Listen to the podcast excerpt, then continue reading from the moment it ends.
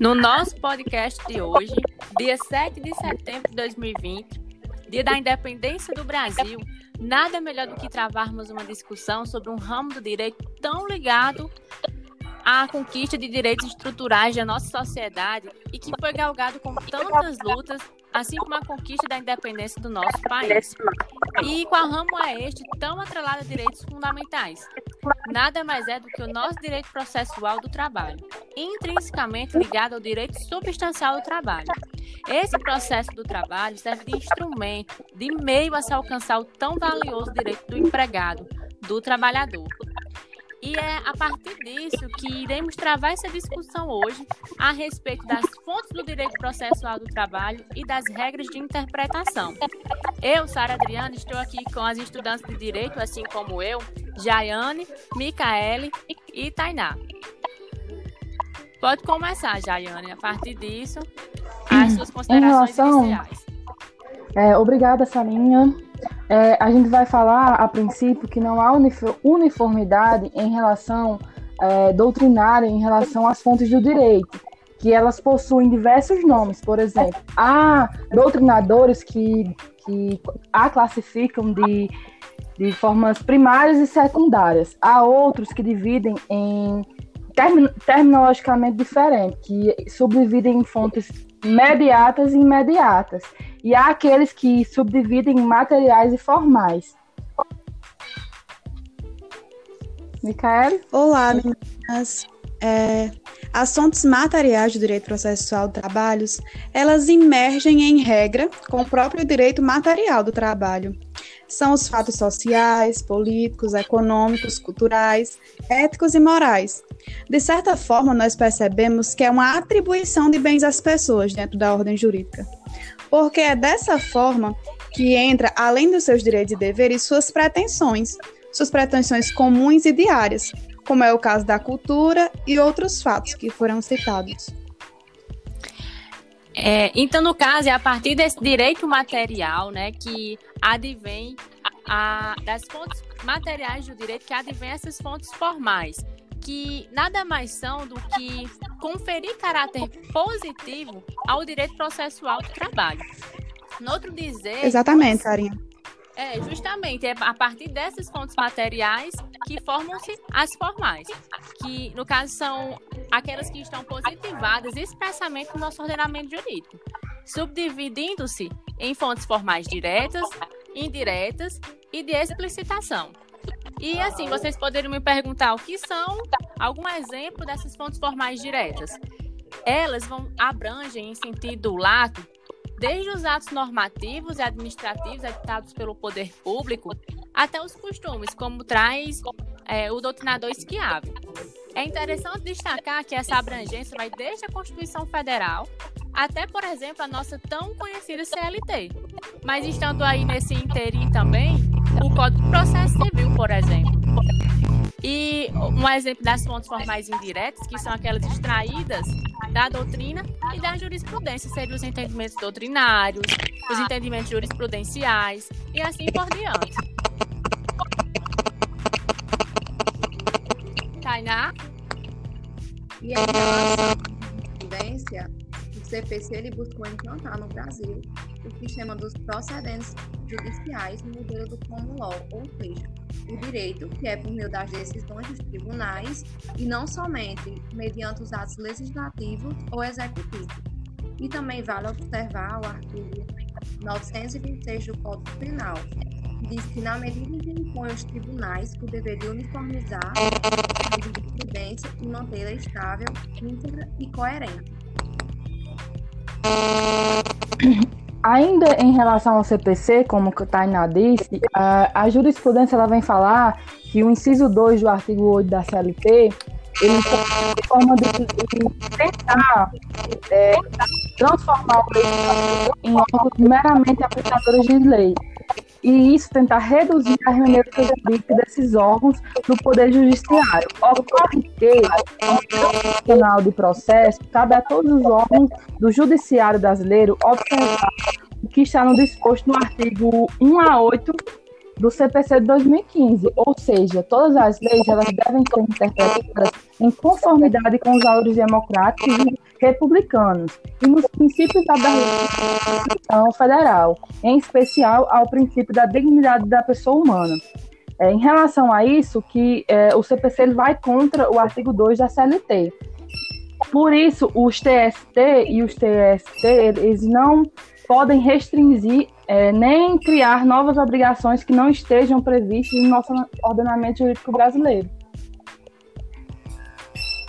É, dentro das fontes formais, como Sarinha já tinha falado, também existe a fonte formal de explicitação, que também é chamada de fontes integrativas. É, e também se dá esse nome porque realmente se trata de uma integração, que é a autorização do artigo 769 da CLT de aplicação a um artigo do Código de Processo Civil, que é aquele caso bastante conhecido que nós sabemos, que o juiz ele não poderá sentenciar, não poderá, aliás, desculpe, deixar de sentenciar pelo simples fato de existirem lacunas da lei. Mas a gente também sabe que o juiz ele deve sentenciar valendo-se da equidade. Dentro disso, o Código do Processo Civil estabelece a utilização, como nós bem sabemos, da analogia, costumes e, por isso, e por último, dos princípios gerais do direito. É bem interessante um termo trazido pela doutrina que diz que o juiz, além de ser a boca da lei, ele é, acima disso, a boca da Constituição. Então, de certa né? forma, seria errônea. Exatamente. E por isso, Jaiane, de certa forma, seria errônea deixar os princípios, é, vamos dizer assim, em último caso. No entanto, o fenômeno da constitucionalização do direito processual brasileiro enaltece os princípios constitucionais com maior precisão que os demais citados, tendo este força normativa como ponto de interpretação e de aplicação da lei nos casos de lacuna. É bem interessante isso que Micaela acabou de falar e também em relação ao que Jaiane disse a respeito dessa, desse aparente conflito entre as normas, que muitas vezes pode acontecer, é nisso que vai entrar a interpretação do direito processual do trabalho. Porque a lei, uma vez publicada e inserida no sistema de normas, adquire vida própria, ou seja, ela deixa de ser estática e se desvincula do seu criador, ou seja, do legislador e dos motivos que ensejaram sua edição. E é por isso que deve ser livremente interpretada, se coadunando com as demais normas do sistema e do, e do momento social em que ela está inserida e que ela vai ser aplicada. Ela deve ser principalmente confrontada com os princípios, como as meninas falaram anteriormente, é, e esses princípios constitucionais do processo, ressalta.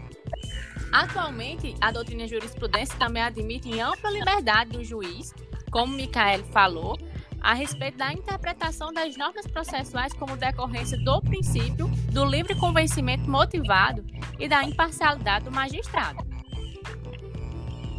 É justamente isso que a CLT ela queria restringir, né? Essa liberdade do legislador, mas graças a Deus. É, ele ser buscado interpretar essas normas de direito processual do trabalho de acordo com os princípios constitucionais, como vocês anteriormente já fizeram essa ressalva, para que assim haja uma eficiência máxima dessas normas. E também temos vistas que as regras de interpretação do direito processual do trabalho são as mesmas do processo civil, que são elas a gramatical, histórico, teleológico, sistemático, restritivo e o extensivo tendo assim como base essas regras, que também existem princípios da Constituição que são usados como regra de interpretação.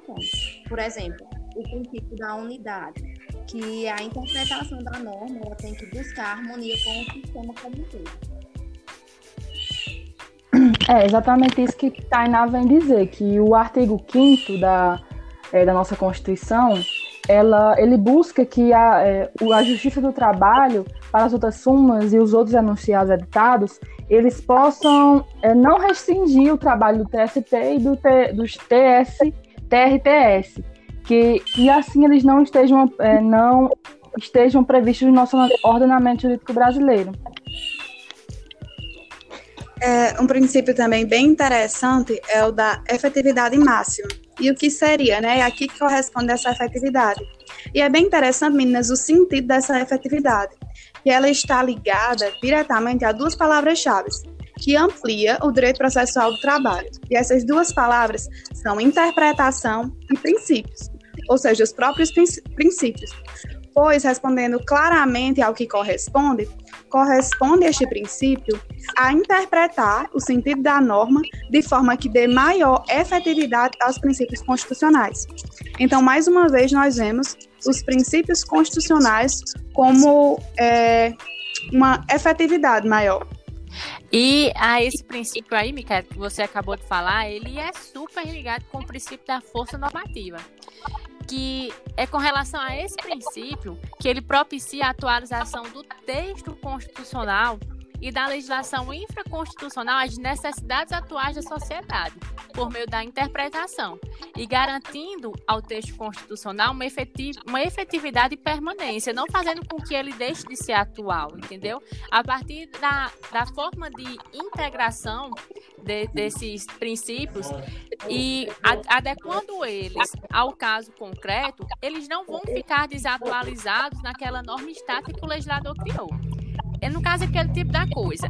A partir desse princípio, a gente entende que a norma, seja de qual fonte formal emergir, deve ser mantida viva pelo aplicador do direito, de modo a dar sentido a esta e não deixá-la permanecer inerte. É por isso é, que é possível dar outro sentido ao texto constitucional sem alteração formal de seu texto.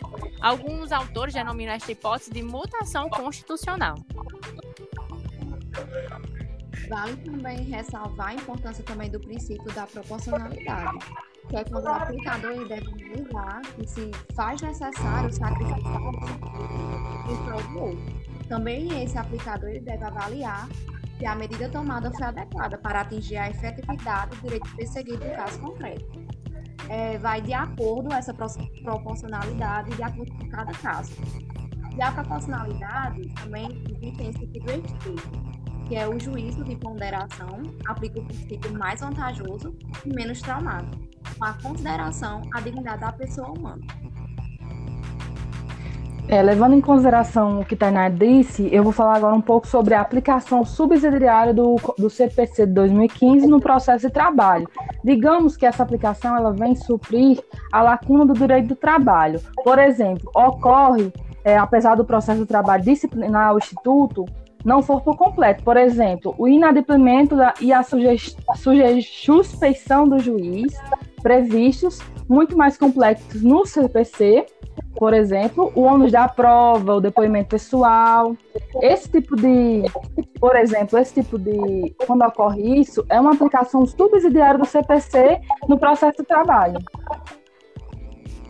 E, é... só, desculpa, Micael, mas só para destacar, que não somente a aplicação do CPC, como também de outros é, códigos de processo, né? Como, por exemplo, o processo eleitoral também, do processo Sim, penal, né? Dependendo do, da, da, necessidade daquele caso que, a not, que venha a ser aplicada a norma, né? Verdade, Sara, seu comentário foi muito feliz, porque muitas vezes essas normas, elas têm um preenchimento supletivo que é como dispõe o Código de Processo Civil, que já tinha falando, né, que na ausência dessas normas, o próprio CPC ele pode ser aplicado, como Jaiane falou, de maneira subsidiária e também, como eu venho a falar agora, de forma supletiva. A forma supletiva é no que se refere a complementar a norma, a complementar a lei processual trabalhista, quando no caso dela não ser completa. Então, o novo, o novo Código de Processo Civil será aplicado de uma forma complementar para aperfeiçoar e propiciar essa efetividade. É verdade. Essa subsidiariedade que a gente se refere, ela nunca significa a possibilidade de essas normas do direito processual comum, porque, como eu falei, não é só do direito processual civil, mas do eleitoral, do processo penal, entre outros, serem aplicadas ao processo do trabalho e, justamente como o Michele falou, de forma a suprir as lacunas do sistema processual trabalhista e melhorar a efetividade do processo trabalhista. Há autores que defendem até mesmo a existência do chamado princípio da subsidiariedade do processo do trabalho, ou seja, não se trata apenas de um preenchimento subsidiário, mas sim de um princípio. Por exemplo, podemos perceber essa subsidiariedade no agravo interno, que não tem previsão nenhuma na CLT, vindo a ser utilizada as normas do Código de Processo Civil. Assim como um instituto bastante conhecido no processo civil, que é o incidente de desconsideração da personalidade jurídica, que também não tem previsão alguma na CLT e, por isso, pode-se recorrer ao Código de Processo Civil. É bem oportuno também ressaltar e destacar o artigo 769 da CLT, que diz que nos casos omissos, o direito processual comum será fonte subsidiária do direito processual do trabalho, exceto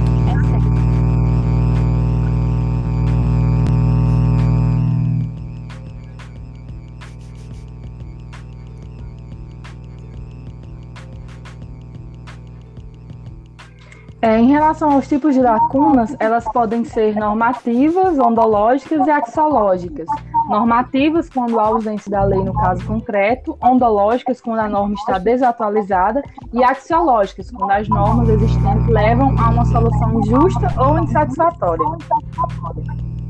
E quanto à vigência da norma processual trabalhista, essa segue alguns princípios, que é a da irretroatividade da lei, ou seja, de não retroagir, a vigência imediata da lei aos processos em curso, ou seja, é, leis novas que podem sair em regulamentação ao processo do trabalho já são empregadas imediatamente aos processos que estão em curso.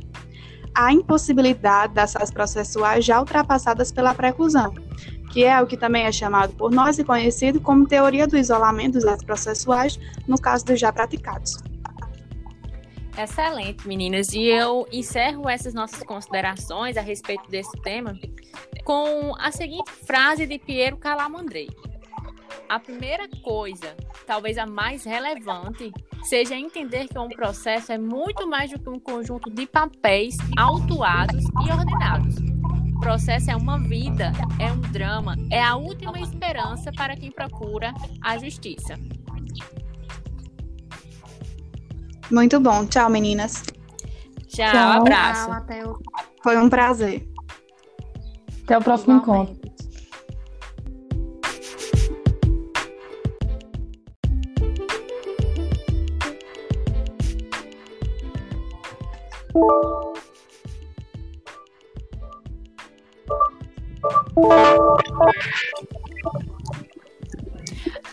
No nosso podcast de hoje, dia 7 de setembro de 2020, dia da independência do Brasil, nada melhor do que travarmos uma discussão sobre um ramo do direito tão ligado à conquista de direitos estruturais da nossa sociedade e que foi galgado com tantas lutas assim como a conquista da independência do nosso país.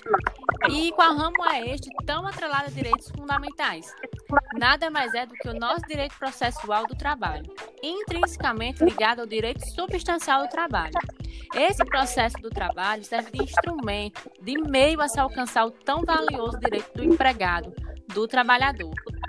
E é a partir disso que iremos travar essa discussão hoje a respeito das fontes do direito processual do trabalho e das regras de interpretação. Eu, Sara Adriana, estou aqui com as estudantes de direito, assim como eu, Jaiane, Micaele e Tainá. Pode começar, Jaiane, a partir disso, as suas considerações relação, iniciais. É, obrigada, Sarinha. É, a gente vai falar, a princípio, que não há uniformidade em relação é, doutrinária, em relação às fontes do direito, que elas possuem diversos nomes. Por exemplo, há doutrinadores que, que a classificam de, de formas primárias e secundárias. Há outros que dividem em term, terminologicamente diferente, que subdividem em fontes mediatas e imediatas. E há aqueles que subdividem em materiais e formais.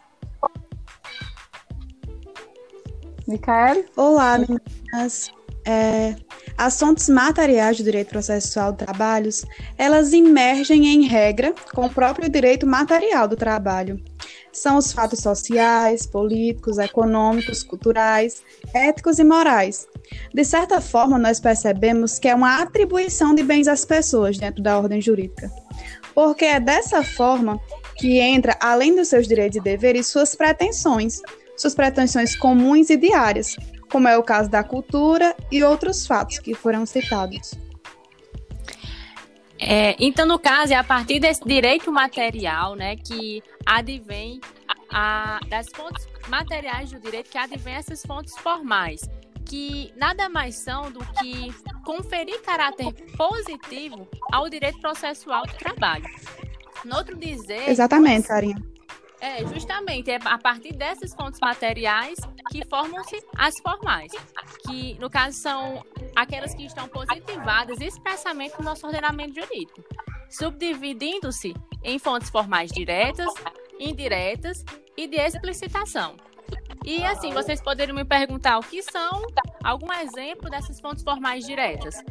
Elas vão abrangem em sentido lato desde os atos normativos e administrativos editados pelo poder público até os costumes, como traz é, o doutrinador Schiave.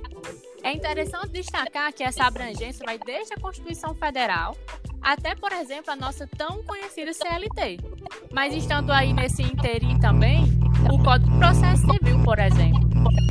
E um exemplo das fontes formais indiretas, que são aquelas extraídas da doutrina e da jurisprudência, seriam os entendimentos doutrinários, os entendimentos jurisprudenciais e assim por diante. Tainá? E em relação à jurisprudência, o CPC ele buscou implantar no Brasil o sistema dos procedentes judiciais no modelo do common law, ou seja, o direito que é por meio das decisões dos tribunais e não somente mediante os atos legislativos ou executivos.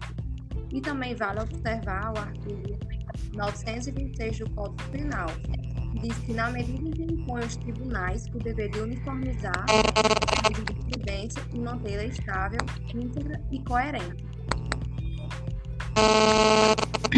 Ainda em relação ao CPC, como o Tainá disse, a, a jurisprudência ela vem falar que o inciso 2 do artigo 8 da CLT ele tem forma de, de tentar é, transformar o legislativo em órgãos meramente aplicadores de lei. E isso tentar reduzir a remuneração desses órgãos do Poder Judiciário. Ocorre que, no Tribunal de Processo, cabe a todos os órgãos do Judiciário brasileiro observar o que está no disposto no artigo 1 a 8 do CPC de 2015, ou seja, todas as leis elas devem ser interpretadas em conformidade com os valores democráticos e republicanos e nos princípios da Constituição Federal, em especial ao princípio da dignidade da pessoa humana. É, em relação a isso, que é, o CPC ele vai contra o artigo 2 da CLT. Por isso, os TST e os TST, eles não podem restringir é, nem criar novas obrigações que não estejam previstas no nosso ordenamento jurídico brasileiro. Dentro das fontes formais, como Sarinha já tinha falado, também existe a fonte formal de explicitação, que também é chamada de fontes integrativas.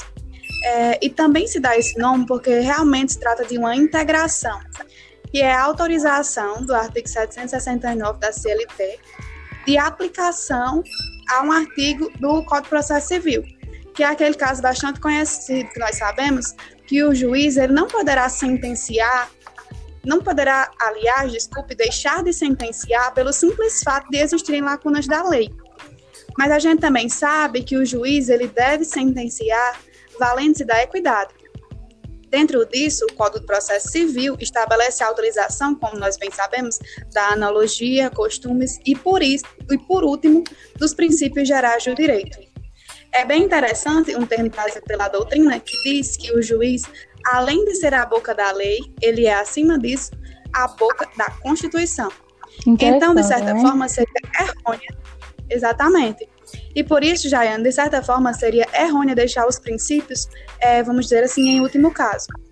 No entanto, o fenômeno da constitucionalização do direito processual brasileiro enaltece os princípios constitucionais com maior precisão que os demais citados, tendo este força normativa como ponto de interpretação e de aplicação da lei nos casos de lacuna. É bem interessante isso que Micaela acabou de falar e também em relação ao que Jaiane disse a respeito dessa desse aparente conflito entre as normas, que muitas vezes pode acontecer, é nisso que vai entrar a interpretação do direito processual do trabalho.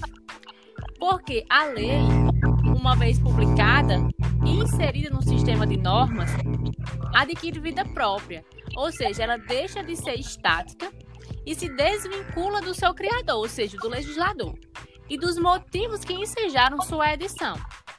E é por isso que deve ser livremente interpretada, se coadunando com as demais normas do sistema e do, e do momento social em que ela está inserida e que ela vai ser aplicada. Ela deve ser principalmente confrontada com os princípios, como as meninas falaram anteriormente, é, e esses princípios constitucionais do processo, ressalta. Atualmente, a doutrina jurisprudência também admite ampla liberdade do juiz, como Micael falou, a respeito da interpretação das normas processuais como decorrência do princípio do livre convencimento motivado e da imparcialidade do magistrado. É justamente isso que a CLT ela queria restringir, né? Essa liberdade do legislador, mas graças a Deus. É, ele ter buscado interpretar essas normas do direito processual do trabalho de acordo com os princípios constitucionais, como vocês anteriormente já fizeram essa ressalva, para que assim haja uma eficiência máxima dessas normas. E também temos vistas que as regras de interpretação do direito processual do trabalho são as mesmas do processo civil, que são elas a gramatical, histórico, teleológico, sistemático, restritivo e o extensivo. Tendo assim como base essas regras, que também existem princípios da Constituição que são usados como regra de interpretação. Por exemplo, o princípio da unidade, que a interpretação da norma ela tem que buscar harmonia com o sistema como um todo. É exatamente isso que Tainá vem dizer, que o artigo 5 da, é, da nossa Constituição, ela, ele busca que a, é, a Justiça do Trabalho para as outras sumas e os outros enunciados editados, eles possam é, não restringir o trabalho do TST e do T, dos TS, TRTS, que e assim eles não estejam é, não estejam previstos no nosso ordenamento jurídico brasileiro. É, um princípio também bem interessante é o da efetividade máxima. E o que seria, né? É aqui que corresponde essa efetividade. E é bem interessante, meninas, o sentido dessa efetividade que ela está ligada diretamente a duas palavras-chave, que amplia o direito processual do trabalho. E essas duas palavras são interpretação e princípios, ou seja, os próprios princípios. Pois, respondendo claramente ao que corresponde, corresponde este princípio a interpretar o sentido da norma de forma que dê maior efetividade aos princípios constitucionais. Então, mais uma vez, nós vemos os princípios constitucionais como é, uma efetividade maior. E a esse princípio aí, Micael, que você acabou de falar, ele é super ligado com o princípio da força normativa que é com relação a esse princípio que ele propicia a atualização do texto constitucional e da legislação infraconstitucional às necessidades atuais da sociedade, por meio da interpretação, e garantindo ao texto constitucional uma, efetiv uma efetividade e permanência, não fazendo com que ele deixe de ser atual, entendeu? A partir da, da forma de integração de, desses princípios e adequando eles ao caso concreto, eles não vão ficar desatualizados naquela norma estática que o legislador criou. É no caso aquele tipo da coisa. A partir desse princípio, a gente entende que a norma, seja de qual fonte formal emergir, deve ser mantida viva pelo aplicador do direito, de modo a dar sentido a esta e não deixá-la permanecer inerte. É por isso é, que é possível dar outro sentido ao texto constitucional sem alteração formal de seu texto. Alguns autores denominam esta hipótese de mutação constitucional. Vale também ressalvar a importância também do princípio da proporcionalidade, que é quando o aplicador deve analisar que se faz necessário sacrificar em prol do outro. Também esse aplicador deve avaliar se a medida tomada foi adequada para atingir a efetividade do direito perseguido no caso concreto. é, vai de acordo essa proporcionalidade de acordo com cada caso. E a proporcionalidade também existe esse tipo que é o juízo de ponderação, aplica o princípio mais vantajoso e menos traumático, com a consideração à dignidade da pessoa humana. É, levando em consideração o que Tainá disse, eu vou falar agora um pouco sobre a aplicação subsidiária do, do CPC de 2015 no processo de trabalho. Digamos que essa aplicação ela vem suprir a lacuna do direito do trabalho. Por exemplo, ocorre, é, apesar do processo de trabalho disciplinar ao Instituto, não for por completo. Por exemplo, o inadimplemento e a suspeição do juiz previstos, muito mais complexos no CPC, por exemplo, o ônus da prova, o depoimento pessoal. Esse tipo de, por exemplo, esse tipo de, quando ocorre isso, é uma aplicação subsidiária do CPC no processo de trabalho.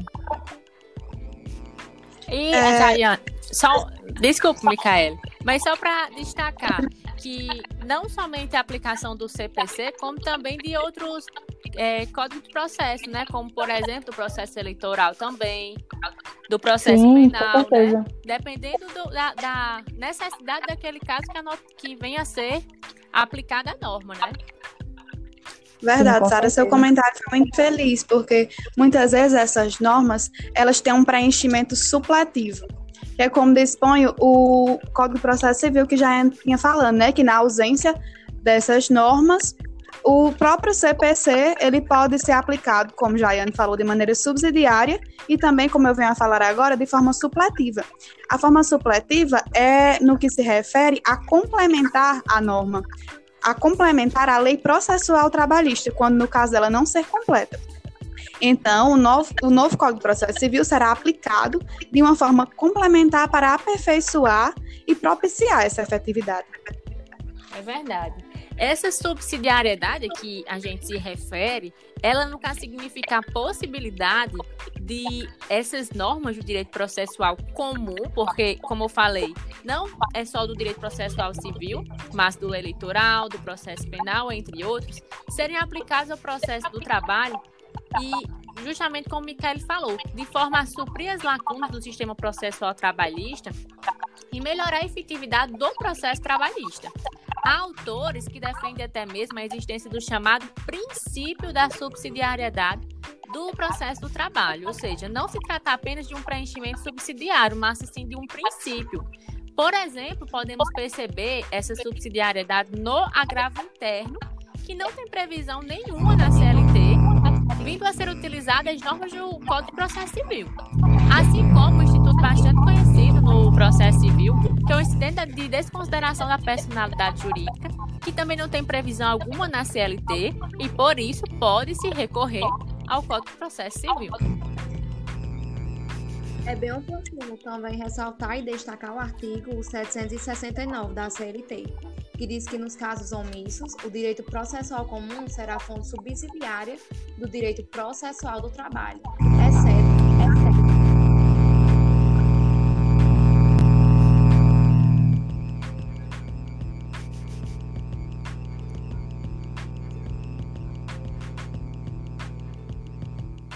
É, em relação aos tipos de lacunas, elas podem ser normativas, ondológicas e axiológicas. Normativas, quando há ausência da lei no caso concreto, ondológicas, quando a norma está desatualizada, e axiológicas, quando as normas existentes levam a uma solução justa ou insatisfatória.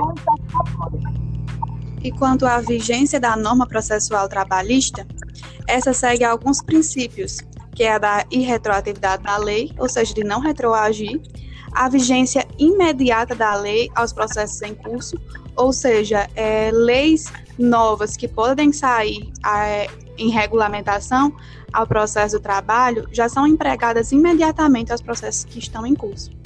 A impossibilidade das ações processuais já ultrapassadas pela preclusão, que é o que também é chamado por nós e conhecido como teoria do isolamento atos processuais, no caso dos já praticados. Excelente, meninas. E eu encerro essas nossas considerações a respeito desse tema com a seguinte frase de Piero Calamandrei. A primeira coisa, talvez a mais relevante, seja entender que um processo é muito mais do que um conjunto de papéis autuados e ordenados. O processo é uma vida, é um drama, é a última esperança para quem procura a justiça.